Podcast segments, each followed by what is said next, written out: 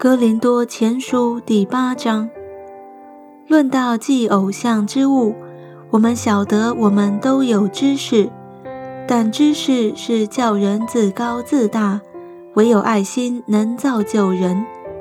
若有人以为自己知道什么，按他所当知道的，他仍是不知道。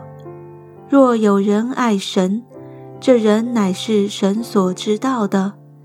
论到吃祭偶像之物，我们知道偶像在世上算不得什么，也知道神只有一位，再没有别的神。虽有称为神的，或在天，或在地，就如那许多的神、许多的主。然而我们只有一位神，就是父，万物都本于他，我们也归于他。并有一位主，就是耶稣基督，万物都是借着他有的，我们也是借着他有的。但人不都有这等知识？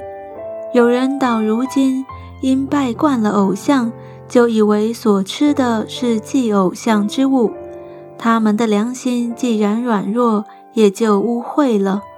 其实食物不能叫神看重我们，因为我们不吃也无损，吃也无益。只是你们要谨慎，恐怕你们这自由竟成了那软弱人的绊脚石。